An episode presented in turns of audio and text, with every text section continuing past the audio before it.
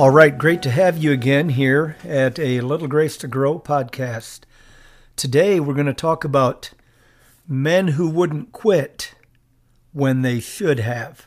We're going to look at 2 Samuel chapter 20 chapter 20 actually chapter 2 verse 20 through 23. The Bible says then Abner looked behind him and said, Art thou Asahel? And he answered, I am. And Abner said to him, Turn thee aside to thy right hand or to thy left, and lay thee hold on one of the young men, and take thee his armor. But Asahel would not turn aside from following after him. And Abner said again to Asahel, Turn thee aside from following me. Wherefore should I smite thee to the ground? How then should I hold up my face to Joab thy brother? Howbeit, he refused to turn aside. Wherefore Abner, with the hinder end of the spear, smote him under the fifth rib, that the spear came out behind him.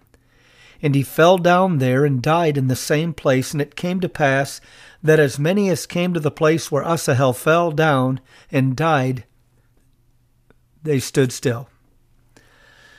Now, the story is significant in, in the leadership of David.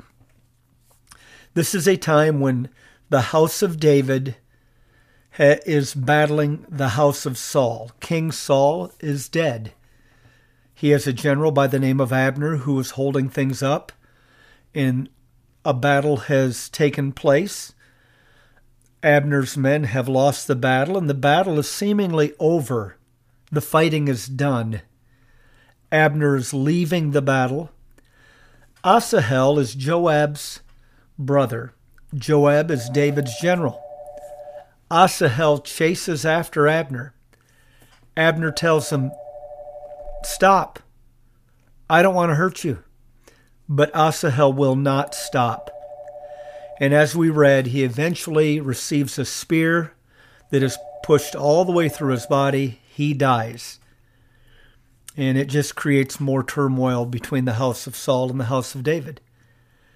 But as I thought about this idea of men who wouldn't quit and the different aspects of that thought,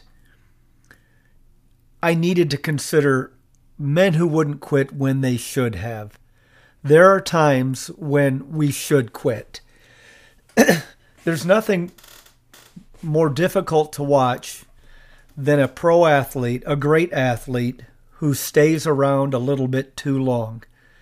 There are some that may remember the days of Willie Mays when he was way past his prime. Even watching Michael Jordan play for the Washington Wizards was not a delight. They just should have quit. There are even preachers who should, and I'm not saying quit from ministry, but quit from pastoring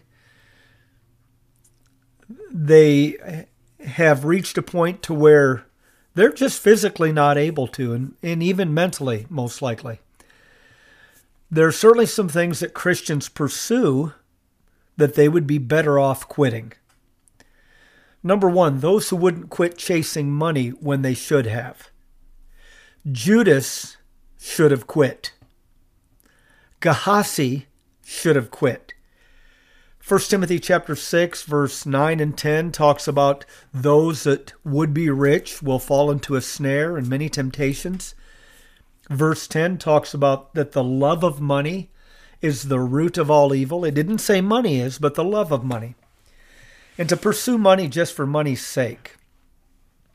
I understand wanting to accumulate wealth for security, take care of your family, things like that. But money is a tool, not a target. And so, in many cases, I've seen it ruin lives.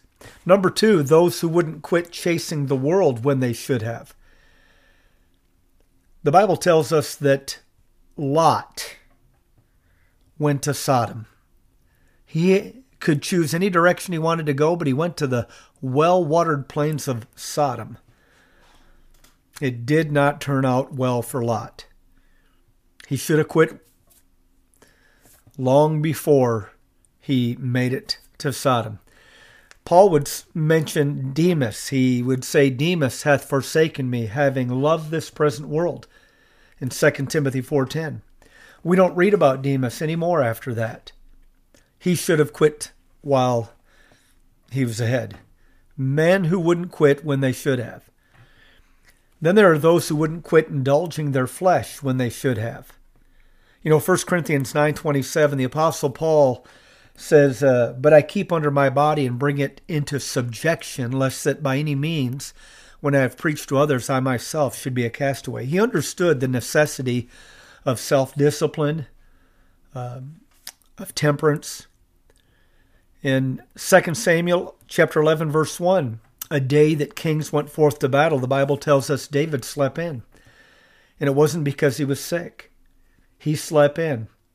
And then when he finally got up in the afternoon, his eyes wandered, and that led into the adultery with Bathsheba and then the murder of her husband.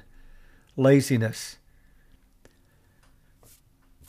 Also, overeating. You think of Eli, the high priest in 1 Samuel chapter 4.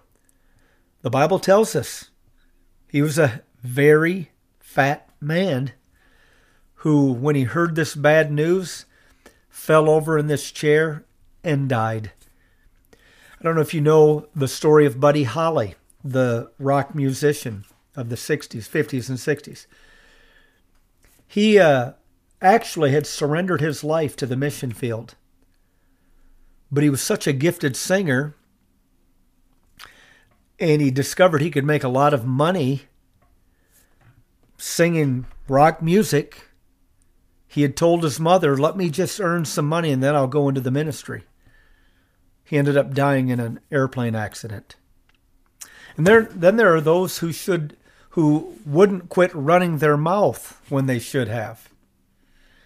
You know, James 1:19 tells us to be slow to speak, slow to wrath, quick to hear.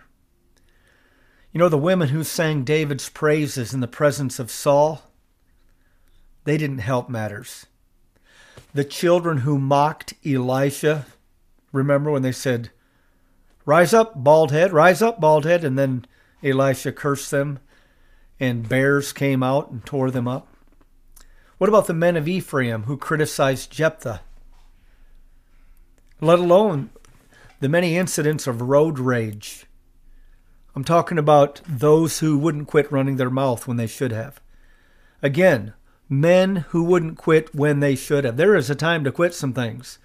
How to know when, when to quit? Let's go back to our narrative here. No one. Here's how you know. Number one, when God is not in it. God recorded the story of Asahel for us to see his error, not just his virtue sometimes you just got to be attentive that God's not in this. Number two, when your leaders are not in it. Joab and Abishai had quit fighting. These were Asahel's brothers. The battle was over, but he continued.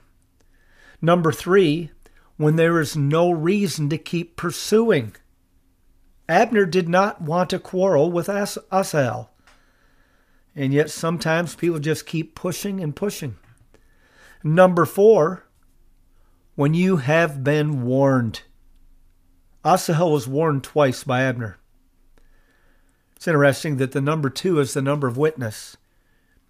And we find that after rejecting the second warning, he dies with a spear thrust all the way through him.